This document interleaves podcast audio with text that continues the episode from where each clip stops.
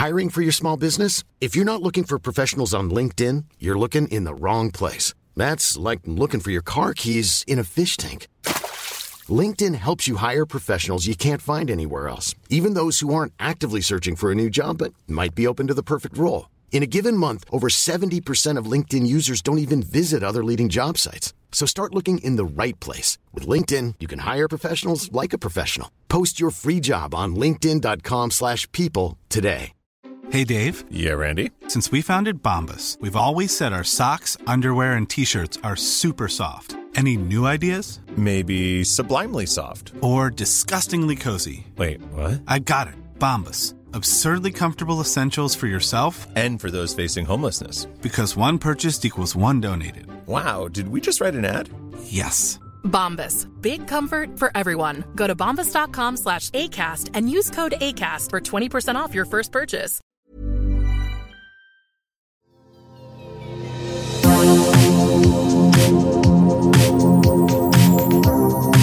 Hey everyone, Cathy Hackl here for Adweek's Metaverse Marketing Podcast.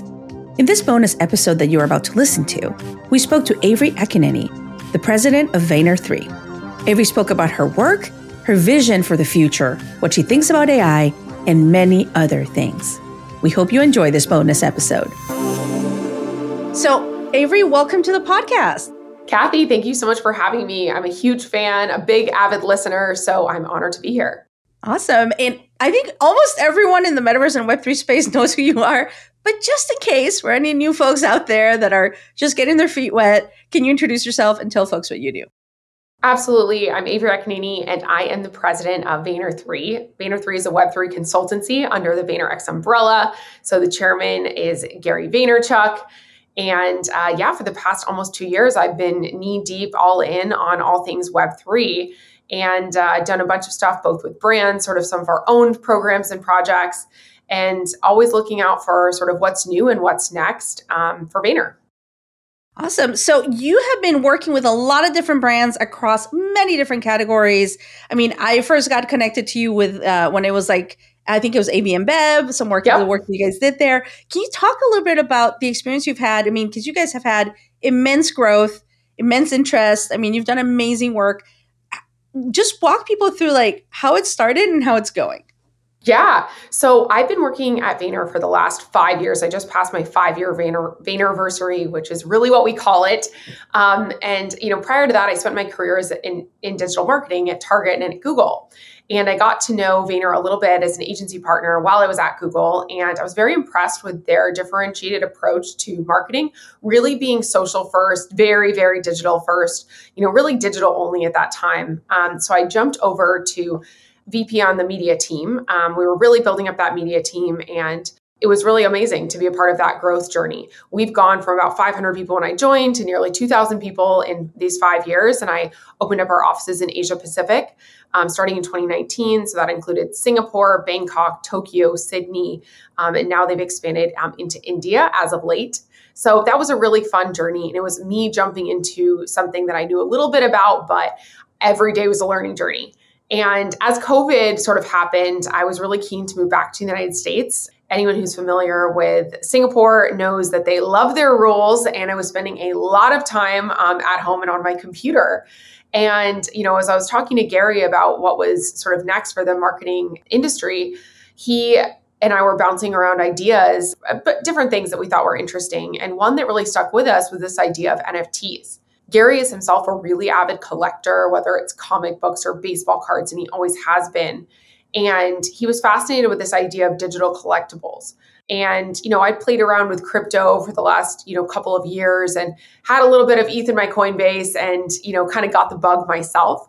And between end of 2020 to early 2021 spent a lot of time researching learning from people who were really pioneers in this space and then starting to think about how we could make this attractive and interesting not just to gary's own community but to a broader swath of people and I think fundamentally, Web3 offers this opportunity for a more personalized, immersive, and ownable internet. And that, you know, was a transformative thought for us. So we went, you know, all in on NFTs in 2021. Gary launched VeeFriends in May, and we launched Vayner NFT in June. And within um, a couple of like days, really, partners of VaynerX's were interested in joining us on this journey. AB InBev was actually our first client. They really helped us launch and, and build a team, which was amazing. And from there, we expanded across both existing Vayner clients on the you know advertising side and and also net new clients started to come to us because they saw what we were doing. And the one thing I quickly realized though was we were focused on NFTs, but what our partners actually needed was so much broader. NFTs were one part of this world of Web3, but certainly not all encompassing, just one puzzle piece of a bigger puzzle. And we were getting questions about metaverse. We were getting questions about decentralized finance. We are getting questions about crypto. And, and we realized that we needed to expand our purview, hence why we sort of expanded that into Vayner 3 in June of 2022, just because we were realistically doing things that were across the Web3 ecosystem for our partners. And, you know, now fast forward to February 2023, we continue to define what web3 really is. I think we have you know both brands and governments and enterprise partners who are really keen to participate. They're keen to learn more. Um, they're keen to do things that are you know build meaningful experiences for their consumers in the you know crossing into the digital world and and also you know things that normal people really care about. So that's what we do is, is sort of serve as a strategic consultancy. And in the past couple of weeks alone you know we've gotten really into what's happening in the world of ai starting to you know place that within our our broader and more expansive definition of web3 and where we've kind of settled is like web3 is the next iteration of connected consumer behavior. And there are going to be many dimensions to to how this actually materializes so yeah, that's a little bit about me and what we do. And I love that. I love that you're taking the broader view. You went from like NFTs to Web3 to now like more expansive, right? And adding everything that's happening in the AI side, generative AI. How do you view this moment? I feel like, you know, it's like a watershed moment, like technology. And, and, and I know Gary always talks about that. Like it's not slowing down. Right. right. This is not slowing down. This is where we're heading. Like, what are your thoughts around what we're seeing, right? With generative AI and, and just in general, like your thoughts around that. So yeah, I think this is this is a watershed moment. We're in kind of a weird period of crypto, right? And many of the listeners on this podcast are probably hearing a lot of polarized sentiment on crypto, right? Like what happened with FTX, what's, you know, a lot of allegations that are being thrown around around celebrities and endorsements and what's legit and what's not legit. So I think we've tried to separate ourselves from crypto speculation as much as possible. If I look at the programs and projects that we've done in the last 2 years, I can genuinely say that like I'm proud of all of them. I think all of them were designed with the right intent to do something interesting and engaging and you know brand building and you know a rich experience for consumers. So we've tried to in the last few months stay away from anything that could at all have a whiff of speculation. And i think that's been the right move. I think it's a watershed moment though because it means that all of that is taken out of the equation. And now there's this opportunity to really see the technology for what it is which one is moving faster than ever before. And two is you know change is the only constant.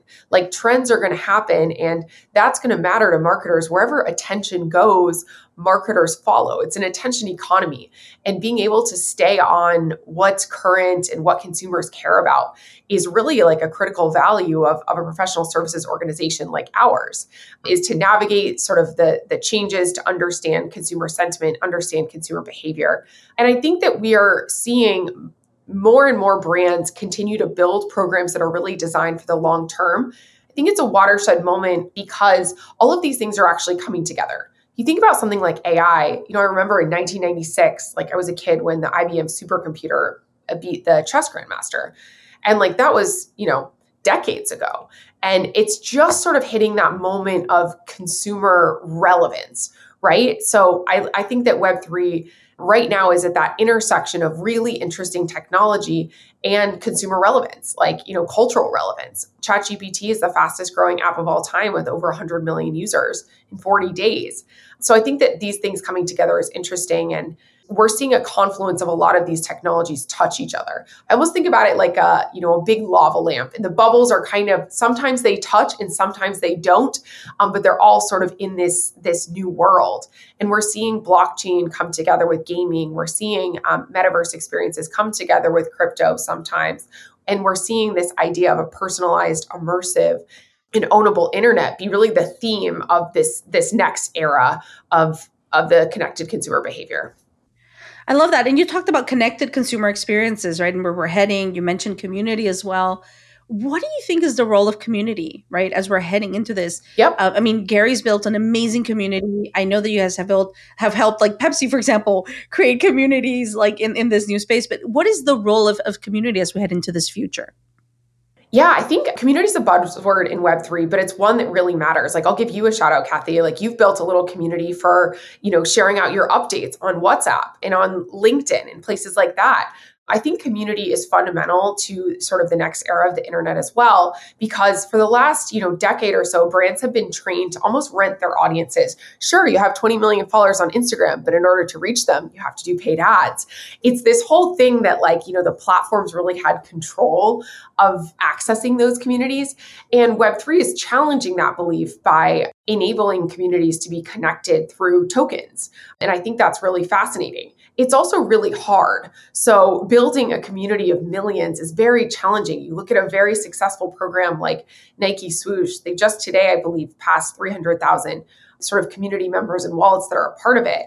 But that's, you know, one of the biggest consumer brands in the world. So I think we're building these communities, but it is starting small but the value of that those communities i think is immense. You know all you mentioned pepsi so we can talk a little bit about that. Pepsi's done a great job of you know being a part of this journey and looking at it from a very non-commercial standpoint from the first mic drop NFT, which, you know, peak of the bull market was free, 0% royalties. And then they, you know, have continued that through partnerships with Billboard, through iHeart, and then um, through their website, which, you know, enables you to connect your wallets. You can see your NFTs, or some forums and things like that. I think it's cool. It's like the idea to, to bring music lovers together. I think we also see a similar thing with passion points that matter for some of our other brand partners, whether we're talking about Bud Light and what they've built with Ultimate Fandom through a partnership with Dapper Labs and the NFL. Then, of course, there's a token gated Discord where people can go and hang out and chat and talk about the games, talk about scoring. I think that community will be really important for how brands are built in the future. But that is a challenge for many because you'll have these hyper engaged people and they're posting uh, they're talking about how they love bud light they're talking about their scores etc but it's a smaller group. And i think a lot of times marketers are used to a very wide audience. It's this sort of new paradigm of a hyper engaged audience who is incentivized to help you build your brand but not the same scale quite yet. But I think it'll be increasingly super important. And my belief is that we'll also see a lot of sort of brand startup brands paved the way for this. Like this is how it's always happened, right? Small startups who really understand this technology can embrace it and build something really unique because, you know, they don't need to reach millions of people. They need to reach a few thousand people who care, who buy their product, who evangelize their product. And I think we'll start to see some of that like the same way we saw brands who really got D2C or really got social media. And, and you mentioned token gated. I know that there's a, a white paper that has that had been launched talking about token gated experiences. Like, what can you tell folks about that? Like, why do token gated experiences work in this new future? Why do they matter? Yeah, we've done a lot of stuff with token gated experiences. And for for folks who aren't familiar with VeeCon, which is Gary's super conference, if you are a VeeFriends NFT holder, you get to go to VeeCon for free. Last year we had Snoop Dogg and Mila Kunis and Pharrell and all these awesome people. And instead of, you know, traditional tickets, actually your NFT was the ticket to enter VeeCon, which was really cool and interesting. And, and the first ever like really large scale use of that, Bored Ape Yacht Club did a, did a similar thing with, with Ape Fest. And since then, um, there's actually been a company built to really help handle this called Tokenproof. And we've worked with them on a ton of different things, from small sort of brand events to large scale initiatives. Um, Tokenproof is doing some great work. And why this matters is because I think a lot of times, especially for folks who are new to Web3, you're like, I have a JPEG, now what? It provides an immediate utility to this ticket. And it also shows that this digital asset can be used for things in the future. I love this idea that you can always add utility to an NFT. Once you have an NFT in your wallet, could be 10 years later. Hey, you got to go to this free concert because you have this. It's this engagement mechanism that I think is really, really interesting. So we love tokenized access to events because it provides an immediate utility, it creates a connection and a touch point, and it shows you know folks who are newer to this space a real value. And the same way some people save their you know Super Bowl 49 tickets forever. Um, I think people also care about saving these souvenirs in a digital realm. And I love that an NFT can really be that. we're still at the early days for for how this is going to be adopted, but I think it you know makes so much sense because it's a programmable like rewards mechanism that can be used for hey you know you're a gold member you get 20% off your beer you get first access to this it can all be scanned in digitally and programmed into the smart contract which i think is fascinating. And and for folks who are keen to learn more i would strongly suggest checking out Tokenproof. And their use cases go beyond just sort of token gated events to token gated experiences digitally as well. It could be a custom homepage a custom discount custom login i'm incredibly impressed with everything that Tokenproof is you know continuing to build Hiring for your small business? If you're not looking for professionals on LinkedIn, you're looking in the wrong place. That's like looking for your car keys in a fish tank. LinkedIn helps you hire professionals you can't find anywhere else, even those who aren't actively searching for a new job but might be open to the perfect role. In a given month, over 70% of LinkedIn users don't even visit other leading job sites. So start looking in the right place. With LinkedIn, you can hire professionals like a professional. Post your free job on linkedin.com slash people today. Wow. Nice. Yeah. What you're hearing are the sounds of people everywhere putting on Bombas socks, underwear, and t-shirts made from absurdly soft materials that feel like plush clouds. Yeah, that plush. And the best part? For every item you purchase, Bombas donates another to someone facing homelessness. Bombas. Big comfort for everyone. Go to bombas.com slash ACAST and use code ACAST for 20% off your first purchase. That's bombas.com slash ACAST. Code ACAST. And you're one of those trusted voices, right? That brands come to and they have questions, right? And and some of them are probably thinking because of the current market situation, like, oh my gosh, like where do we put att- our attention, right? Should it be here? Should it be here? Like, how do we stay relevant? Like to me, it's like the questions like, how do you stay relevant in the age of TikTok, Web3, Metaverse, AI? Like there's so many things pulling at their attention. What do you say to them? Like, how do you advise them on this? Yeah, well, first of all, you know, probably a controversial thing to say, but like you don't have to you don't have to jump into web3, but you have to learn is what I always advise them. You don't need to activate tomorrow. You don't have to chase headlines, you know, to be relevant. What you need to do is really understand what's happening and then be able to apply it to your business. So, brands come to us all the time and say like, "I want to do an NFT project and I've got an idea for X, Y, and Z." And that might be the right idea, but it might it might not, right? I think that for us, starting with a real understanding of the technology and then being able to marry it to your business objectives is really where the magic happens. And sometimes this makes a ton of sense. Massive consumer brands that have, you know, existing loyalty programs, existing event strategies, it can fit neatly within what they're already doing as a first sort of touch point. But that's not every brand in the world. If you don't have a TikTok, maybe you don't need to launch an NFT program. Maybe you pick TikTok first, and that's okay. But I think understanding where this is going is critical. And I think a lot of brands who felt that they were late to Web 2 are now really keen to jump into understanding Web3 and almost like future proofing themselves by they didn't take Web 1 seriously enough. They were late to get their website. They didn't take Web 2 seriously enough. They were late to get their Facebook and Instagram and maybe even TikTok. And now they're like, okay, I don't want to be late again. I want to lean into this early. And I think the brands who've had the most success are really those who have found a way to integrate it into their core business. And a very practical example I, I often cite is Reddit. So we did a white paper with Reddit on the ABCs of NFTs um, almost a year ago, and it was great. And I've been so impressed with the way that their team has built Web3 into their core marketing and engagement strategies. The $28 million market cap impacted 7 million unique wallets, and they did it because they've built something that their consumers actually want. I think a lot of brands are chasing this like very small community of NFT natives instead of thinking what their consumers really want out of engaging more deeply with them.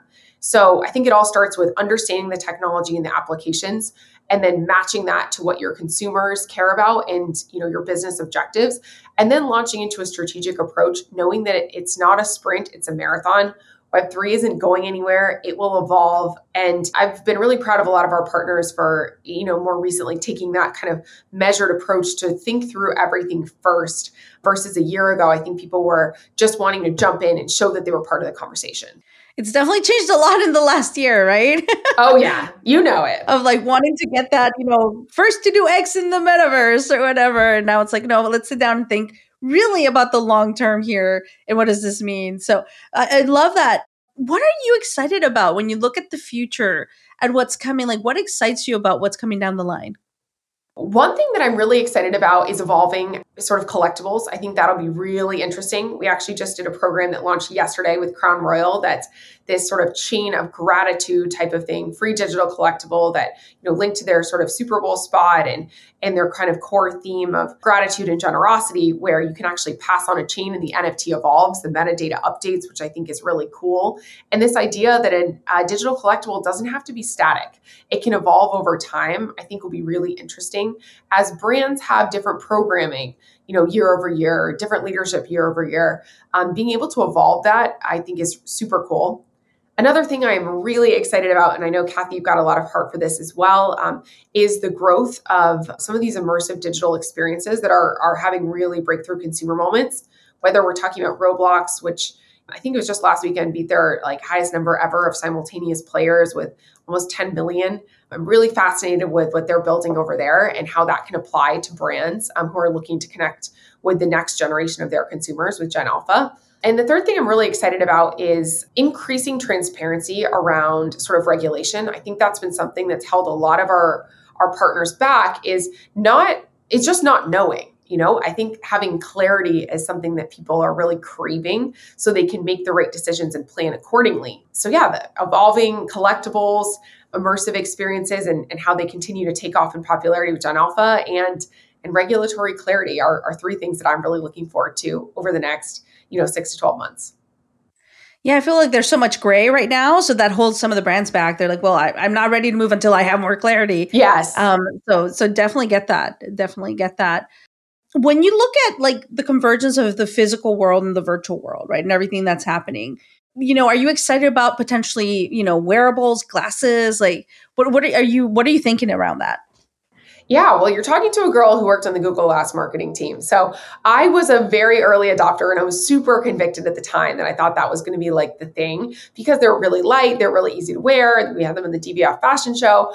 I was super bullish on Google Glass, projected like the screen um, into your eye for those of you who may have not had the chance to demo Google Glass. And, you know, within like a year, kind of like petered off and it was cooled off. I think we're seeing that. We haven't seen that killer app moment yet for virtual reality. I think there's a lot of interesting stuff being developed. And, you know, I've tried the new Quest Pro and it's cool. I can have my Excel. Like, you know, there's a bunch of interesting things, but it's not quite there yet from a consumer adoption perspective. And I try to not make predictions about the future, but rather just pay attention to consumer behavior. And I think we haven't yet seen that killer app for AR, excuse me, for uh, VR on the AR front, I'm a little bit more bullish because I see so many very practical applications of how AR can be used. And it's right here in your phone, which is simple. At the end of the day, consumers want convenience. And I'm, I'm bullish on the fact that there probably will be some killer apps that really get AR brought into the mainstream and it's something that feels accessible, not just for you know Americans, but also for folks around the world because of the proliferation of smartphones, which I love. That's actually one of the reasons why you know, I think VR is challenging is because of the sort of hardware equipment requirement, but excited about AR and then extremely excited about where we're going in the direction of AI with the caveat that this does require legal counsel review. I think from, you know, a strategizing to a concepting to a copywriting to an art direction to even a, a creative production standpoint, AI is going to revolutionize how digital marketers operate. Been using uh, a couple of tools for almost a year at Vayner in different forms and fashions, replacing storyboards with AI uh, illustrations, testing out different sort of formats of copy. Um, and at, right now, we're not using any of this externally yet, but I just saw today BMW post their Valentine's Day Instagram post that was actually generated with AI. So I'm really bullish on how digital marketers will be able to harness this power, knowing, of course, that it'll take a little bit of time to sort out the legal points of inspiration and sourcing and, and all of that great stuff. But those are three things that i'm i'm really keen uh, to see take off this year. And of course sort of bucketing these all in this world of web 3 um, seeing them come together. I think the convergence of a lot of these will be is something that is inevitable. It's just you know when which one of these starts to move a little bit quicker and gains consumer adoption and gain, gains consumer love because marketers will be right there after. And I do believe that blockchain is going to be like a massive underpinning for all of this, probably in a less visible way than what we've seen in the sort of PFP craze. But this immutable ledger, I think, is going to be a big part of, of the next era of the internet and and also a big uh, enabler of interoperability between these you know amazing cool things that are being built. And one thing I love about you as well is that you're a global leader, right? But you're based in Miami, you're based in Florida. You know, you become a leader there as well, like and really connected to that community. You know, I feel like we're moving to this era of decentralized innovation, right? Where innovation can happen anywhere. You know, you've lived in Singapore, now you're Miami, like you run a global company. What are your thoughts around the role of innovation? You know, it no longer has to happen in one place. So, you know, as a leader that you are, what are your thoughts? Yeah. Um, I love that too. And I think that it kind of coincided with COVID, right? Where we were forced, everybody was forced to be online um, all the time. I mean, if this were happening four years ago, we'd probably be sitting together at your office or the Vayner office doing this podcast. That's how we used to do podcasts. You'd always sit next to each other. Now it's super normalized that you know you're you're in DC, I'm in Miami, and we're chatting, and it's great and it's easy. And I think it gives people back time for their personal lives as well, which also really matters.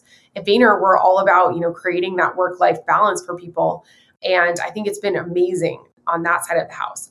I believe in a hybrid future. So I love that I can be on, you know, a Zoom call with our our partners in London or Amsterdam, but I also think it's important to sort of build in-person relationships to mix in with that.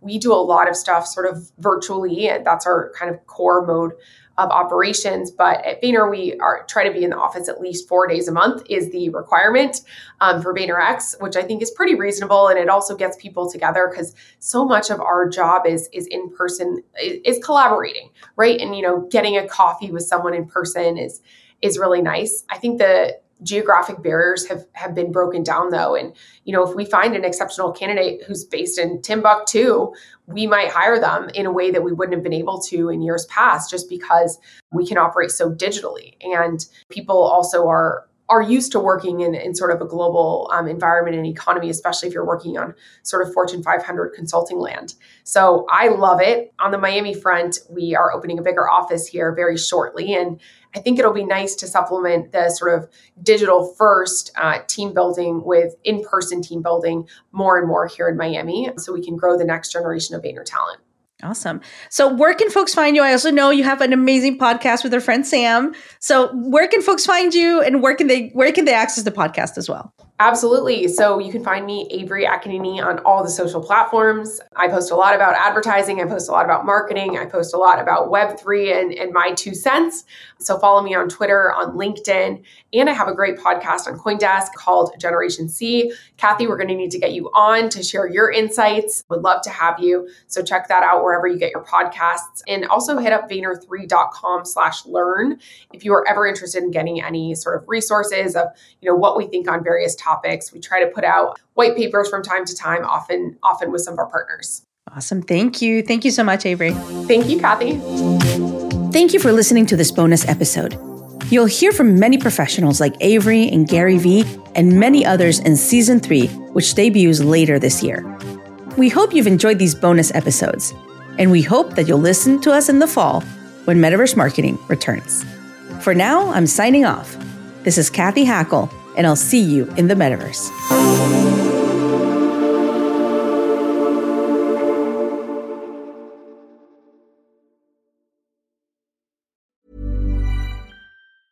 Even when we're on a budget, we still deserve nice things. Quince is a place to scoop up stunning high end goods for 50 to 80% less than similar brands.